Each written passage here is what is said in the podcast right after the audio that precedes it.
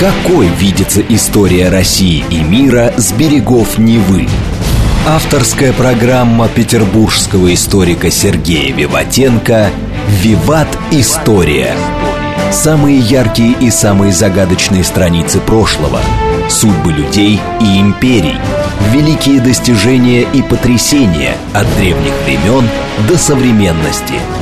«Виват. История». Программа предназначена для лиц старше 16 лет. Добрый день. Вы слушаете радио «Говорит Москва». В эфире программа «Виват История». В студии автор ведущей программы петербургский историк Сергей Виватенко. Здравствуй, Сергей. Здравствуйте, Саша. Здравствуйте, дорогие друзья. У микрофона также я, Александра Ромашова. Напоминаю, что в конце выпуска у нас историческая викторина, как всегда. Как всегда, мы разыгрываем книги от издательства «Вита Нова». Тема сегодняшней программы – Василий Третий, князь, Ну, давай царь, так, Саш, прото-царь. протоцарь. Да, то есть царь, который, как известно по учебнику для средней школы, которым сейчас учится мой сын, да, первым русским царем объявляется Иван Грозный, потому что он первый, кто э, был коронован на царство. В принципе, это правильно. Но с другой стороны, с другой стороны, впервые упоминание слова «царь» в официальных документах, да, насчет главы нашего государства упоминается как раз Василий Третий. Вот сегодня наша передача как раз про него, и я решил рассказать вам, дорогие друзья, потому что он мало известен нам. Ну, мы знаем только, что э, Папа. отец Ивана, Грозного. да, и более ничего.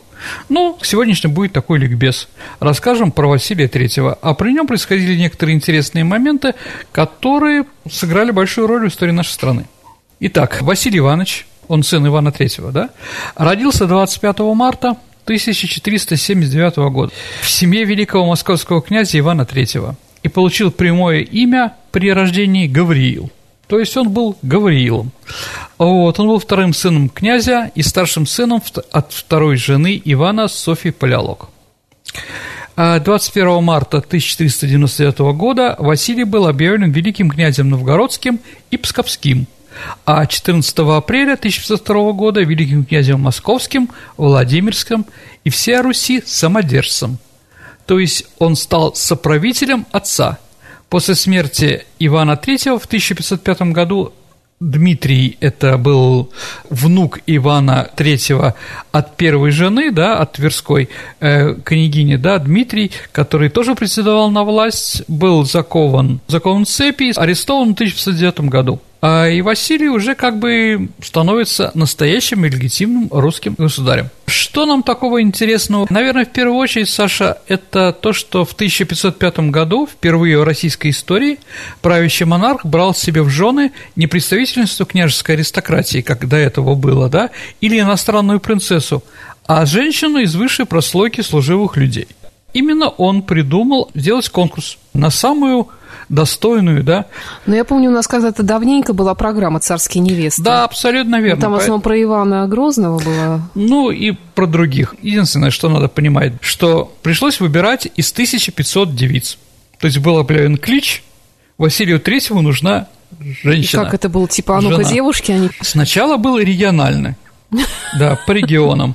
А Выбирали, каких девиц можно. Потом туда приезжали смотрящие, такие от царя, ну и выбирали под его какой-то там, да, определенный. 500 человек было выбрано, то есть каждая, каждую третью продолжат в следующем этапе. мгм. Полуфинал. А, Да-да-да. Они были привезены в Москву, там продолжалась с ними уже работа. Какая работа. Ну, я не знаю, там медицинская работа, проверка то, что до царя там никого не было. А, Вот, смотрели, чтобы там не была больная, чтобы не было каких-то родственников огульных там, ну, типа врагов народа или те, кто татарам помогал. Ну, что-то такое, да, чтобы там, чтобы родственники не были там казнены и прочее. В общем, элита. Из этих 500 уже в финале оставалось 10.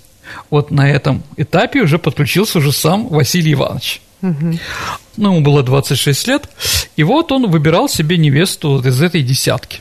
Они все перед ним стояли, и что... Стояли, да, стояли в ряд. Он их всех осматривал, да, взглядом быстрым. Потом с кем-то беседовал, сколько нет, потом говорил, это мне Люба или это мне не Люба. Кидал синий платок. Ну, да, золотое яблоко. на самом деле давали. Но еще раз, вы об этом прослушаете мою другую передачу, Саша. Да, не будем повторяться. Итак, э, значит, после того, как он отсматривал, значит, э, Боярская комиссия постановила считать за невесту Соломею Сабурову. Но род этой жены Василия III, у него была еще одна, происходит от татарина Четмирзы, который в 1330 году перешел из Орды к великому князю Ивану Калите – и вот у Ивана Даниловича он показал свои таланты и закрепился, то есть был из московского боярского рода Соломея. Он женился на ней, но у нее, как вы знаете, за 20 лет жизни совместной а, не было, а, не было детей. Это было, конечно, ужасно, потому что ну, главная цель для царевны, для царицы, извините, да, это рождение. И он 20 наследник... лет это терпел, получается. Она была отправлена Рождественский монастырь в Суздале. Она, кстати, канонизирована русской церковью. В лике преподобных, как Софья Суздальская. День памяти у нее даже два дня памяти, 29 декабря и, по-моему, 14 августа. Существует легенда, что Соломония во время пострижения была беременна и уже в монастыре родила мальчика Георгия. Да. Но новорожденный скончался. По одной версии он был спрятан ну, у нас самозванцев любят, да, то есть первая история про Дмитрия, дорогие друзья, это вот у папы Василия Третьего, да, по другой он скончался, а по другой версии он стал известным русским разбойником Кудеяром. Угу. Ну, если помните, у Некрасова была там, про него там Шаляпин пел красиво про него. Ну вот, этой историей очень интересовался Иван Грозный. А ведь сын Соломония оказался старшим братом и был бы законным наследником, что ему вообще не хотелось. Да, царь потребовал все, все архивы, касающиеся дела Сабуровой, а в 1934 году, Саша, а, была реконструкция монастыря в Суздале и раскопки. И там было неожиданно, э, в стене храма было найдено тайное захоронение, в котором оказалась тряпичная кукла, одетая, расшитая жемчугом распашонки. Сейчас эту рубашку можно э, видеть в экспозиции Суэцкого музея. Так вот, считается, что это вот как раз вот эта история Соломонии и ее сына Григория. Но историки считают, что все-таки она никого не родила. Угу. Вот. Но, как видите, в политике и особенно в русской истории разные слухи играют очень большую роль. И они же всплывают через сто лет совершенно в другом плане. Ну, а что она была святая? Ну, даже князь Андрей Курский, когда он сбежал от Ивана Грозного, он ее называл преподобно мученицей, а Федор Иоаннович, его сын Ивана Грозного, ценил как святую уже. Даже считается, что в 1609 году именно она спасла Суздаль от нашествия поляков. Поляки Суздаль не взяли якобы польский гетман Лисовский, руководитель отряда, когда он пытался захватить, у него парализовала руку. И после этого он дал клятву, что не возьмет ни Суздаль, ни монастырь. И с 1916 года она уже становится вот святой, благословенной, да, нашей церкви. Итак, первый брак был бесплоден. А Василий добился развода в 1525 году. Все вселенские патриархи Саша, их пятеро, осудили развод великого князя. А патриарх Иерусалимский Марк предсказал рождение второго брака младенца, который поразит мир своей жестокостью. Ну, Иван Грозный, понимаете, угу. да? А, вот что он писал. «Если женишься вторично, то будешь иметь злое чадо. Царство твое наполнится ужасом и печалью, кровь прольется рекою, падут главы вельмож, грады запылают». Конец цитаты. А решение развода было поддержано Боярской думой – но не нашло поддержки среди церковных иерархов.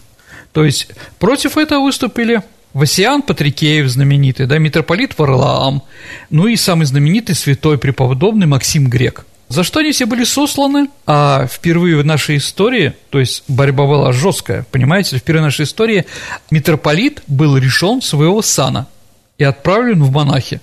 То есть до этого у нас в принципе не было. Митрополит – это тот, кого руками трогать нельзя.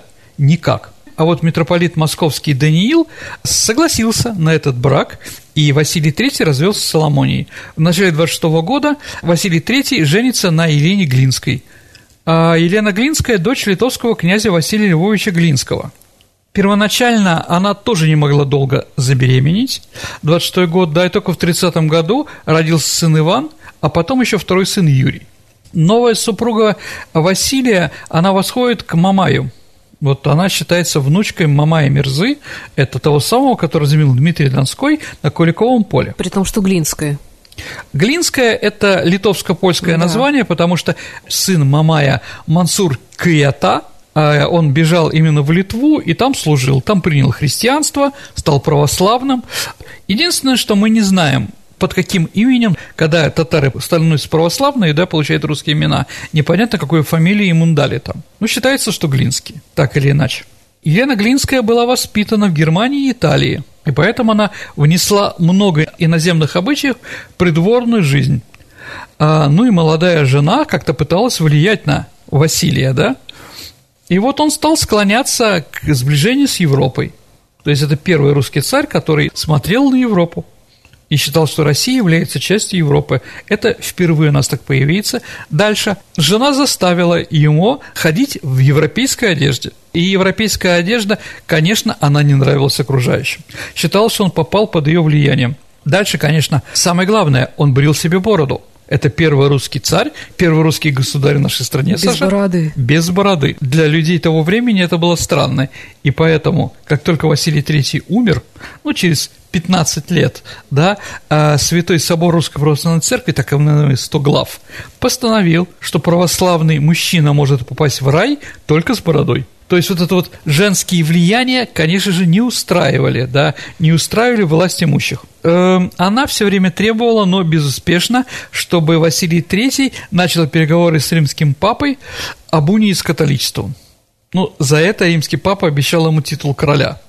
Ну, тоже странное такое предложение, да, зачем нам это надо, но как минимум они хотели.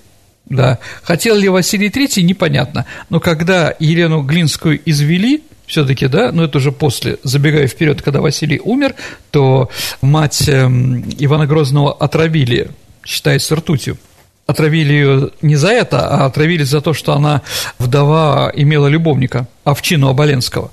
Тогда это было понять невозможно, да? Так или иначе... Но после смерти мужа ей удалось немного повластвовать, как я понимаю. Да, в течение там пяти лет. А потом она в 30-летнем возрасте неожиданно скончалась. Угу. Итак, академик Герасимов, рассматривая череп Ивана Грозного и Василия Третьего, да, и Елены Глински, да, пришел к выводу, а, что у Ивана IV его череп присуще более западным славянам. То есть вот это вот отношение к Елене Глинской было очень сильное. А ведь э, мать у Елены Глинской была сербская княжна, Якшич ее звали, фамилия у нее была. А, но что важно, что антрополог также зафиксировал значительные признаки средиземноморского типа. А средиземноморский тип, Саша, это через Софию Палеолог, через Василия Третьего.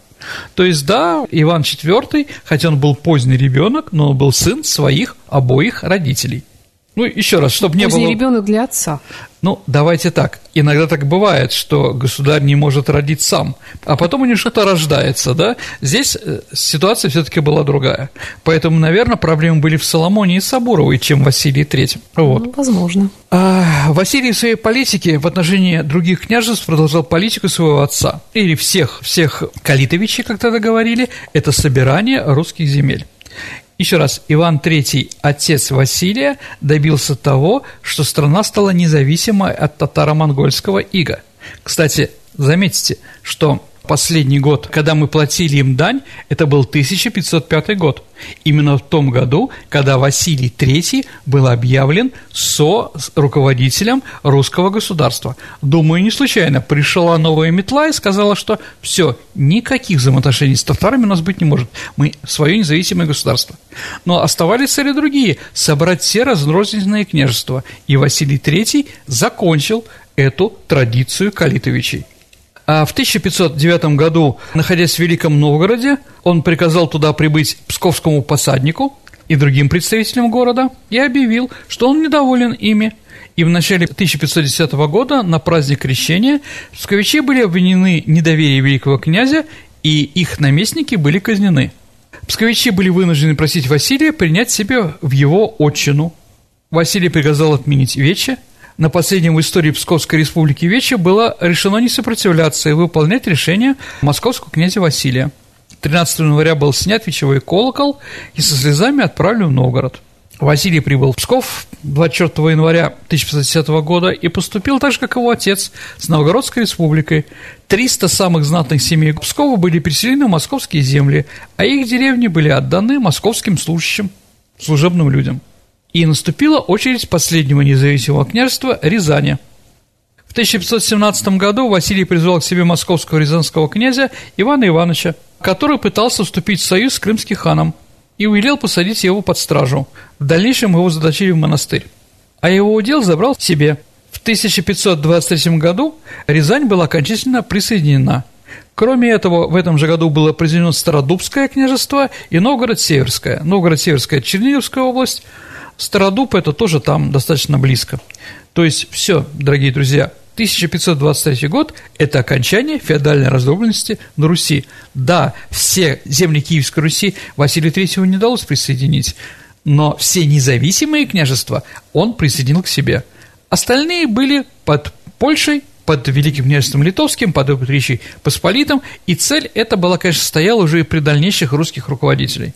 Это было понятно, но все независимое – которое там могло как-то жить без Москвы, было уничтожено в 1523 году именно при Василии III.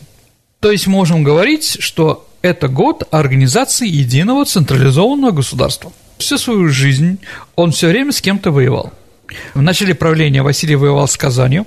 Поход был неудачный, но казанцы заплатили мир после того, как Дмитрий Житко был разбит. Это князь Углицкий, руководитель, руководитель русского войска – то же время воспользовался смутой в Литве, когда умер князь Александр и придержал кандидатуру на престол Гадемина.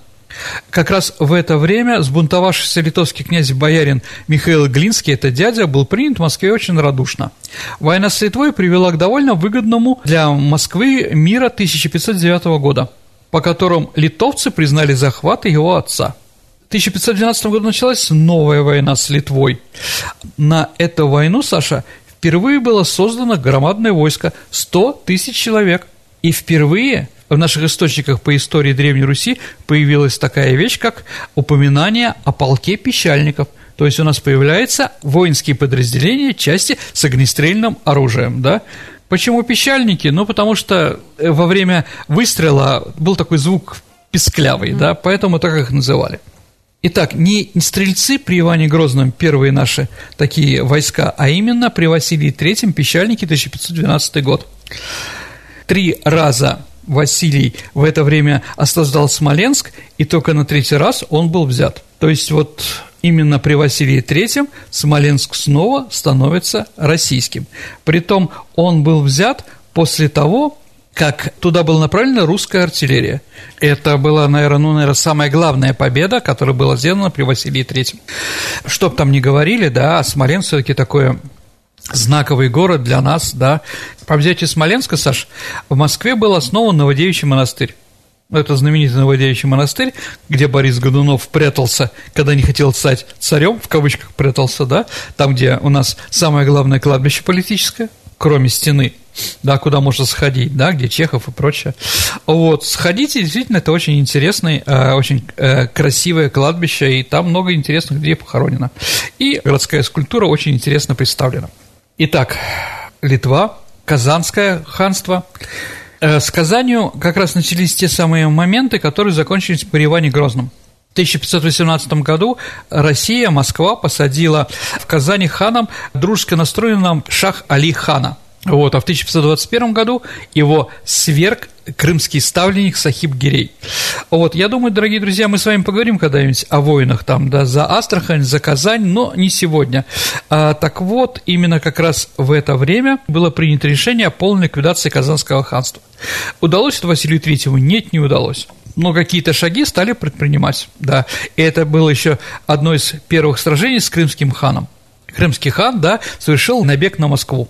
А в районе Коломны крымчаки и казанцы объединились своей армией и пошли на Москву.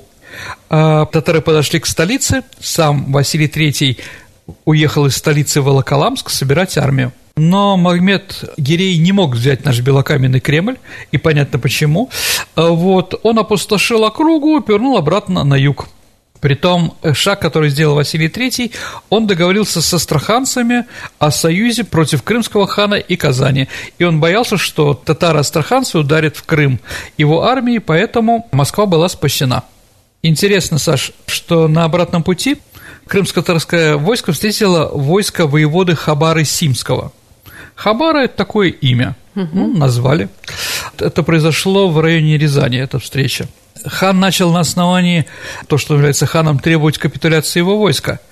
Но вот этот Иван Васильевич, образец Добрынский, родовое имя Хабара, разогнал татарское войско пушками. То есть это впервые против татарского хана была применена артиллерия, что оказалось против э, кавалерии очень действенно. Да, с этого момента мы все время пытались применять эту же самую тактику. В 1522 году опять крымцы пошли, Василий их сдал Оаки. Из-за этого мы закончили очередную войну с литовцами, заключили перемирие с ними, по которому э, литовцы согласились, что Смоленск остается за Москвой. В 23 году казанцы устроили резню русских купцов у себя там, и Василий объявил новый поход. Для того, чтобы, чтобы больше татар э, не грабили русских купцов, э, он достаточно грамотно посчитал, что надо сделать где-то новое торжество, новый торг, который был бы приграничный, да, чтобы русские купцы просто не шли дальше э, приграничных э, татарских земель. В 1524 году уже третий поход был на Казань, который закончился тем, что союзник Крыма Сахиб Гирей все-таки был свергнут и провозглашен более мягкий по отношению к русским Сафагирей – в общем, если мы говорим про время Василия Третьего, то это все время войны, все равно с кем, да, и все время, как вот князь Дадон, если вы помните «Золотой петушок», да, то он все время с кем-то воевал, но имел молодую принцессу из, из-за границы, скажем так. А чем еще запомнился Василий Третий? Понятно, что какие-то реформы проводить ему просто не было времени. Он все время где-то с кем-то воевал. Но вот он очень большое значение придавал активному публичному почитанию русских святых. То есть это те люди, которые стали русские по национальности, которые воссияли именно в России. И их, как преподобных, активно стали почитать именно про Василия III. При его части были выработаны следующие традиции их почитания – Традиция какие? Регулярных богомольных путешествий московских государей гробницам святым. Традиция покровительства строительству храмов во имя этих святых. Традиция жертвовать деньги государям, гробницам святым. Таким образом, при великом князе Василии III роль культов отечественных святых в религиозной и общественной жизни необыкновенно возросла. Ну, кто эти святые, которые, кто эти знаменитые люди, которым мы сейчас мы поклоняемся, которые действительно являются очень известные и для нашей страны градообразующие, странообразующие. Это святой Петр – который перенес метрополии из Владимира, из Владимира в Москву, то есть первый московский митрополит. Дальше Сергий Радонежский, конечно, а Леонтий Ростовский, Кирилл Белозерский.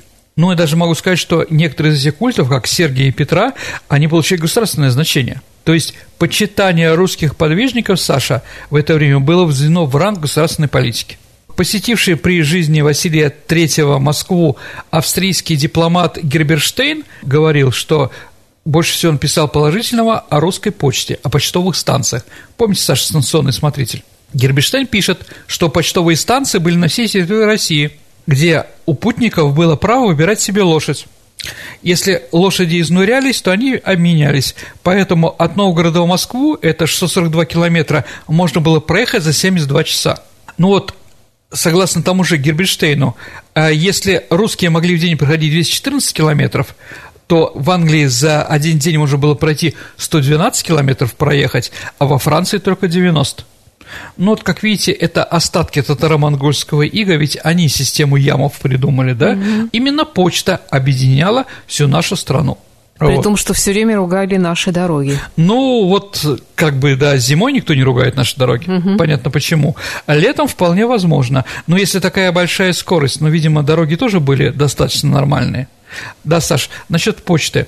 Как ты думаешь, а какого цвета были на почтовых отправлениях печати, если они междугородние, а и второе, если не внутри Москвы? Ну, у нас всегда были синие и красные. Абсолютно верно. Поэтому и пошло с Василия Третьего. И если внутри Москвы идет почта, то красненькая, да, угу. красненькая печать, а если внутри страны, то синенькая. Не только Москвы, но и в Петербурге тоже так, в Ленинграде. Но это уже было потом, Саша. Да. Конечно, да, это уже... наше время. Эта традиция пошла именно с этого времени. Надо же. Угу. Ну и давайте самым главным, о чем мы начали с вами говорить, о протоцаре. Вообще, какой титул был у Василия Третьего? А Божьей милостью царь и государь всей Руси. Это 1514 год. Поэтому, дорогие друзья, и назвал я передачу именно так, потому что царь, кто с рождения, то есть с самого начала, с коронации был царем, это Иван III, но первый, кто себе взял этот титул, это был его отец Василий III. Это программа «Виват История». Я предлагаю прерваться на несколько минут. Хорошо. Какой видится история России и мира с берегов Невы? Авторская программа петербургского историка Сергея Виватенко «Виват. История». История. Вы слушаете радио «Говорит Москва». Это программа «Виват История». У микрофона по-прежнему автор и ведущий программы Сергей Виватенко, петербургский историк и я, Александра Ромашова. Продолжаем наш выпуск, посвященный Василию Третьему. Итак, мы продолжаем говорить о протоцаре Василии Третьем. Что интересно, Саша, насчет, помните, мы говорили то, что римский папа предлагал сделать королем, да, Василия Третьего, да? Ну, понятно, что царь все-таки выше, да? А вот договор 1514 года а, с императором Священной Римской империи Максимилианом I. Это очень интересный человек, дорогие друзья. Если будет время, мы про него сделаем передачу. Но он, правда, интересный человек, Максимилиан. Так вот, в этом договоре впервые в истории нашей страны он, Василий III, или государь нашей страны, назван, Саша, императором русов. То есть первое упоминание русского царя как императора тоже появилось при Василии III. Когда Петру Первому, кстати, надо было доказать свою легитимность, стать императором, он как раз опубликовал этот документ, грамота Максимилиана I, австрийского императора в Священной Римской империи, да, как он обращается. Потому что австрийцы отказывались признать Петра Первого как императором. Да, говорит, что он не такой. Говорит, извините, еще ваш пра-пра-пра-пра дедушка об этом говорил, да. Кстати, мы говорим, вот впервые активно наша дипломатия стала работать в Европе. Если раньше мы общались только с соседями насчет против кого будем воевать или давайте заключим мир друг с другом, то теперь с австрийским императором, да? Так вот, почти одновременно с этим в 15 году был заключен с императором Максимилианом договор – по которому пока еще на бумаге, дорогие друзья, был совершен первый раздел Польши. То есть Австрия и Россия договаривались, кому какие земли уступают, да? Москва должна была получить Киев и другие города, принадлежащие Польше, которые принадлежали до этого русским князьям. Ну, а австрийский император должен был получить владение Тевтонского ордена – мы на это соглашались. То есть это первое. Еще раз, это было на бумаге, ни к чему не пришло, но направление внешней политики России прослеживалось уже тогда достаточно четко. А, очень хорошие отношения у нас были с Тевтонским орденом в это время. Мы заключали с ним э, сделку в 1517 году, объявляли вместе против польско-литовского государства войну. Притом немцы воевали только за наш счет. То есть все боевые действия оплачивались из Москвы. Это говорит о том, что Россия была богатая и могла себе позволить союзника, который воюет за счет нас, и содержание 12-тысячного войска. Это очень много, и это очень дорого. Вот, и Василий III после этого договора объявляет, что Россия становится покровителем Тевтонского ордена, в чем московская дипломатия оповещает все европейские державы. Летопись свидетельствует, что Василий III принял у себя послов ну, с кем, значит, мы общались во внешней политике? С Данией, Швецией, с Турцией. Был нунций от римского папы, с которым объяснялись еще о войне с Турцией, да? А в 1533 году в Москву прибыло посольство от индусского Раджи из Индии. Тоже началось интересное взаимоотношение. Султана Бабура. Также а, впервые началось международное общение между Москвой и Францией. А вот торговые отношения нас связывали в это время с ганзейскими городами, а также с Италией и с Австрией. Еще раз, после того, как Иван III освободил нас от старомонгольского ига, мы стали настоящим государством. И государственное строительство продолжилось при Василии III и закончилось уже победно при Иване Грозном. Но это уже другая история. Итак, вот такая вот история про Василия Третьего. А, еще раз, он верил в Бога, разъезжал в различные монастыри, молился, да, ну и вот в Волоколамске, да, где Иосиф Володский был такой знаменитый русский митрополит, он туда приезжал, и на пути он, случилась катастрофа, его карета, его, извините, сани рухнули, и он получил на левом бедре подкожный надрыв, словное дерево от кареты, да, поранило его. Нарыв стал очень быстро развиваться, и доктора не могли оказать помощь. Но некоторые считают, что это был рак последней стадии, другие считают, что сепсис, отравление, да, но в XVI веке таких диагнозов не ставили в принципе. Уже без сил великого князя доставили в подмосковное село Воробьево. А понимая, что ему уже не выжить, Воробьево, Саша, это Воробьевы горы, да, не выжить, Василий написал завещание – это тоже было впервые. А вот призвал митрополита Даниила, нескольких бояр к себе и призвал их всех признать наследником престола трехлетнего сына Ивана Грозного. 3 декабря 1933 года, приняв предварительную схему, он умер от разжижения в крови. А в постриге, то есть последнее его имя было Варлаам, ну как его отца. То есть, еще раз, каждый русский царь перед смертью уходил в монастырь и получал монашеское имя – вот такая жизнь Василия Третьего. Сколько лет ему было, когда он умер? Ну, давайте считать, ну, около 50. 54. Угу. И что случилось после его смерти? После его смерти э, было решено, что несколько человек, впервые, кстати, известный русский бояре, боярская семья Захариных Юрьевых, это Романовы, да, и вот представитель этой семьи был признан человеком, который должен был посмотреть, чтобы Иван III вырос. То есть это был такой попечительский совет, да, регенский совет. При нем, да, Василий III поручил нескольким думным боярам, чтобы они это сделали. Но власть перешла к Елене Глинской, которая активно занималась своей политикой.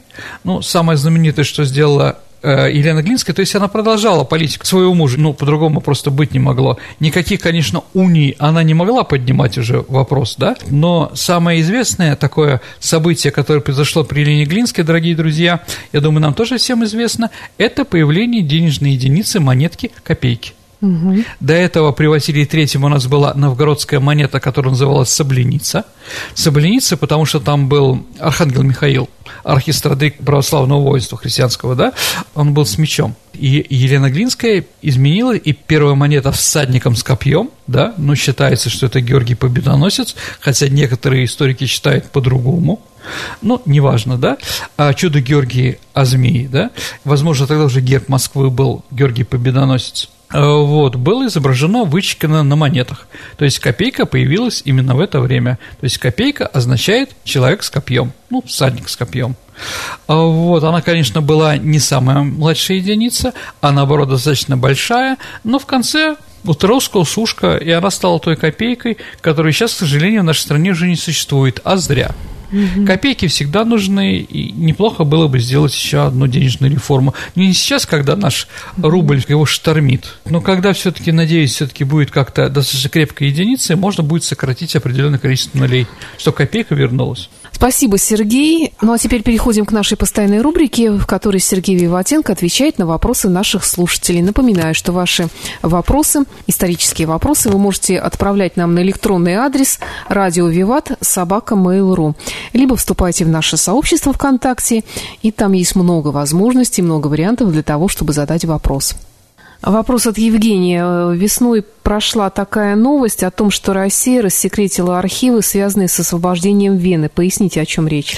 Ну, к 75-летию Победы мы какие-то документы, ну, по случаю события, там взятие Варшавы документы опубликовали и прочее. Ну, публикуем, да, то, что было закрыто. На самом деле, половина тех документов, которые публикуются за последний год, я не думаю, что я открою какую-то жуткую вещь, они уже до этого были опубликованы. Вот, просто сейчас их собрали в определенном количестве и определенной целью. Ну и поэтому публиковали, да. Почему другие не публиковали? Ну, это вопрос не ко мне. Дима Мережковский спрашивает о возрасте начала потребления алкоголя на Руси. Не думаю, что у детей спрашивали паспорт, полагая, что отношение к напиткам было намного проще. Так ли это? Слушайте, ну, я не думаю, что кому-то нормально иметь своего сына пьяным, пьяным ребенком. 10-12 лет и так далее и тому подобное. Ну, еще раз, при славянах, возможно, что-то было, да, алкоголь имел какие-то сакральные вещи, в основном медовуху и прочее.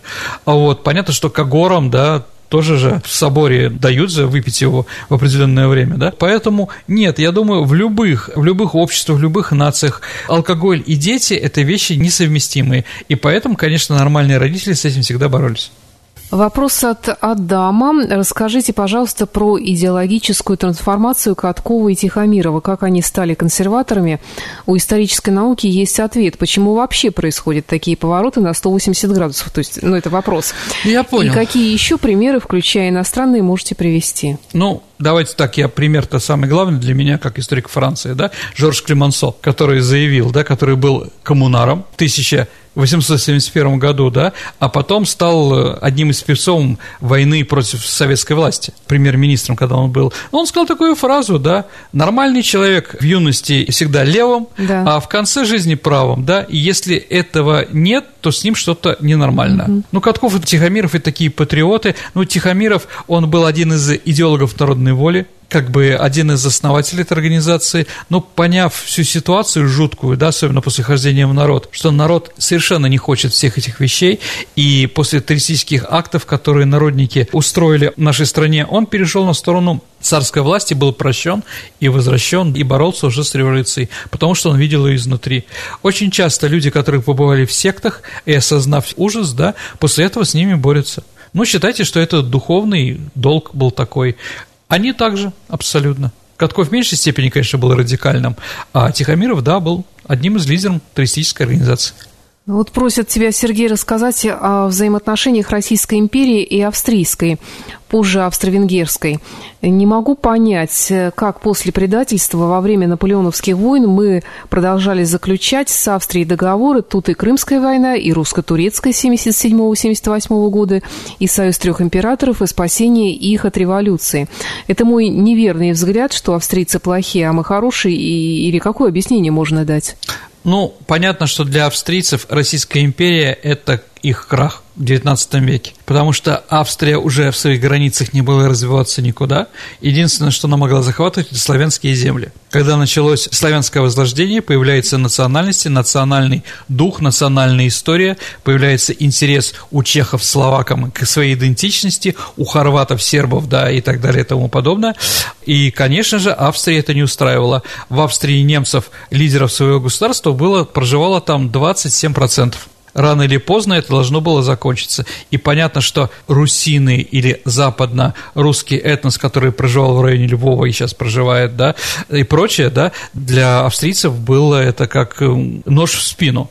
Когда в 1848 году э, русские войска по просьбе австрийского, как правильно здесь пишется, австрийского народа пришли уничтожить венгерскую революцию, на обратном пути они возвращались в Львов – и вот немецкие чиновники, которые сидели в Лемберге, да, они были поражены, как встречаются русины, как они называли, с русскими, да, они спокойно щебетали на одном языке, общались, очень были похожи, да, то есть братские народы, да, в принципе, да, и они поняли в этом главную опасность определенную. Ну, еще при том мы Давайте вспомним, что австрийский император является защитником католической церкви.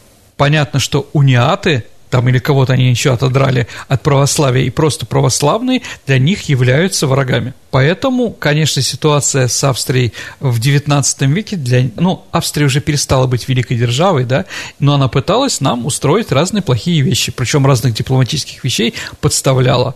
Ну да, родственники, много было близких, знакомых, да, там много семей объединяются, ну, я не знаю, там министр иностранных дел Австрии фон Чернин, у него была фамилия фон Красногорка, фон Бог был Ястржепский. Интересно. Э, да, Манштейн был Левинский. Да, ну, как бы, да, они фамилии меняли там или как-то еще подставить, да. То есть, если мы там колыхнем, там действительно очень много было русского, и вся эта Чехия и Словакия, да, которые играли, они все бежали и просили у нас помощи.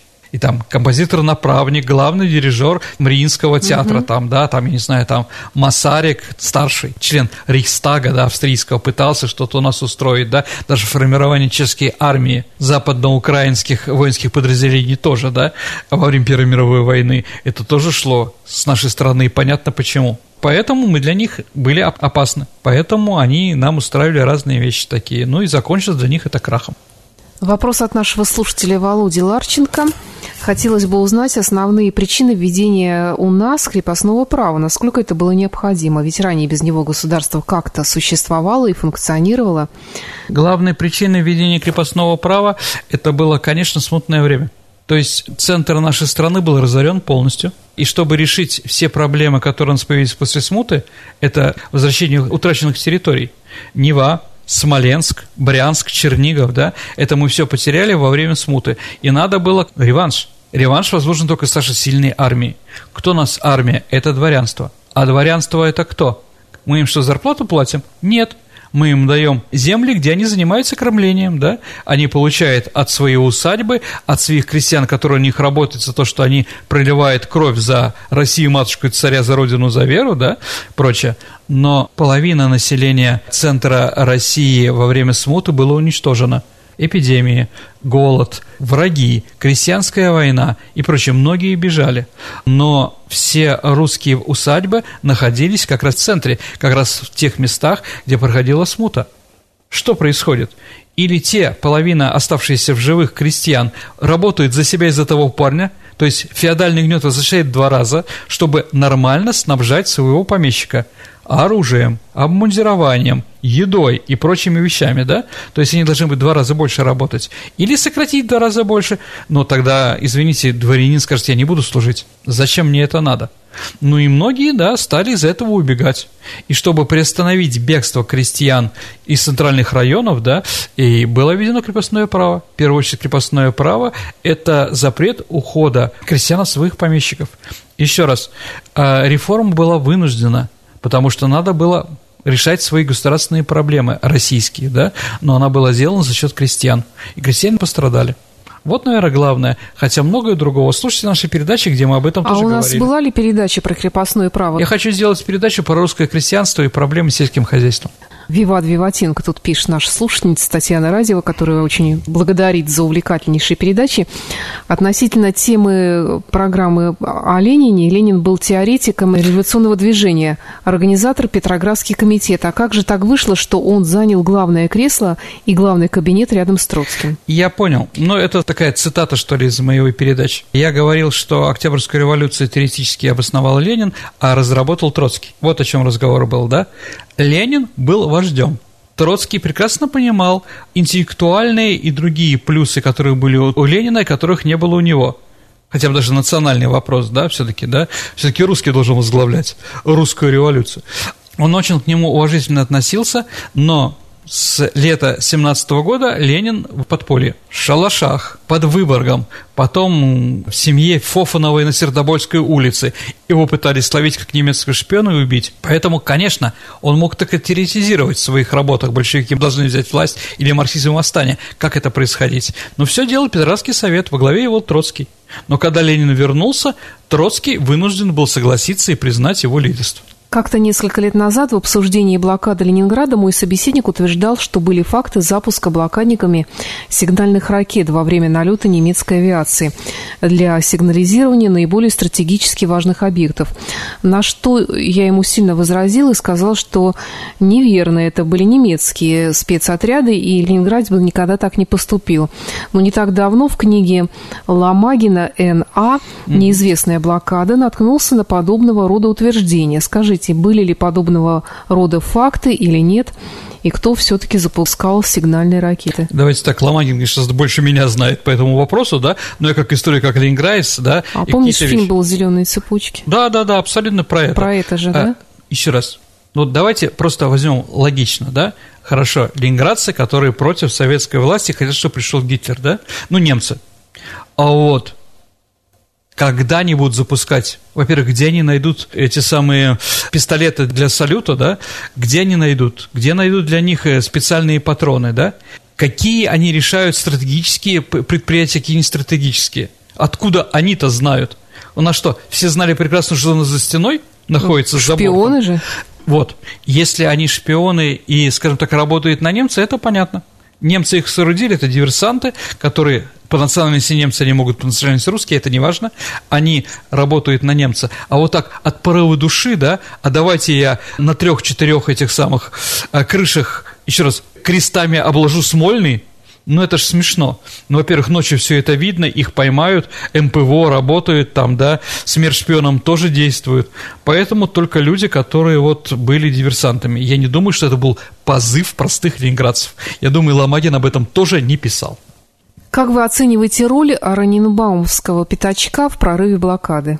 Ну, серьезную роль еще раз, мы наступали на Ропшу и прочее не с одной стороны, а с двух, поэтому немцы распределяли силы не в одном месте против нас, а с двух. Это лучше всегда для наступления. Поэтому, конечно, Оренбаумский пятачок или плацдарм, он помог э, городу спастись, он помог Балтийскому флоту не быть уничтоженным, он помог Кронштадту, потому что стрелять прямой наводкой по Кронштадту было бы очень просто. Вот поэтому большой вклад в победу, да, Оренбаумский пятачок сделал. Ну и самое главное, это единственное место, где нам удалось сохранить э, царские дворцы, Оренбаумский, там да. китайский дворец или какой-то еще другой, Петра Третьего и прочее, Меньшикова, а они как раз там остались единственные настоящие.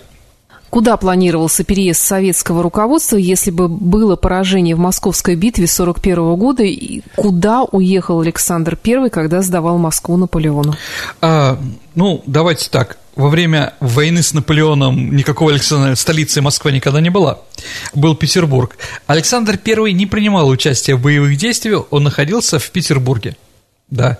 Только потом, когда Кутузов умер, да, у них с Кутузовым были плохие отношения, и поэтому Александр I, как говорится, умыл руки. Поэтому войной руководил, да, военными действиями нашей армии руководил только Кутузов и больше никто.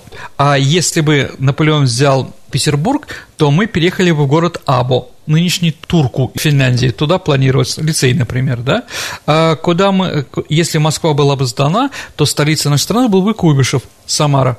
Там уже с осени 41 года находились наши посольства. Кстати, парад Победы парад на 7 ноября, он был как раз э, в Куйбышеве. Куйбышеве, ну, кроме Москвы, да, но главный был именно там. Там громадная площадь такая, извините, Куйбышева, с памятником Куйбышева, и там как раз все, все дипломаты, ну, чтобы дипломаты еще не занимались там определенным, нейтральные дипломаты не занимались шпионажем в пользу Германии, их всех отправили на Волгу прекрасный город. Вот именно Самара рассчитывались. Если бы взяли Самару, думали уже потом, да, думаю, что это был бы Свердловск и Екатеринбург. Хотя угу. кто их знает.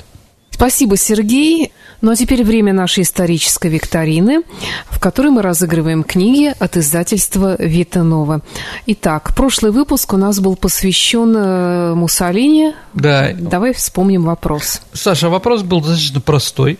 А, как назывался, как назывался художественный фильм, который победил на Венецианском кинофестивале в 1934 году, если там он шел под названием «Москва смеется». Этот фильм, Саша, «Веселые ребята». Надо же. Георгий Александров, да. Есть у нас, кстати, правильные ответы. Ну, я в этом не да. сомневался. Э, первым прислал Антон Веселкин этот ответ. И давай тогда следующий ну, вопрос. Антон, мы вас поздравляем. Да, мы поздравляем да. с хорошей книгой это издательство да. Витанова. Абсолютно верно. Витанова действительно очень хорошие книги. А сейчас вопрос о Василии Третьем. При Василии Третьем, дорогие друзья, был основан только один город.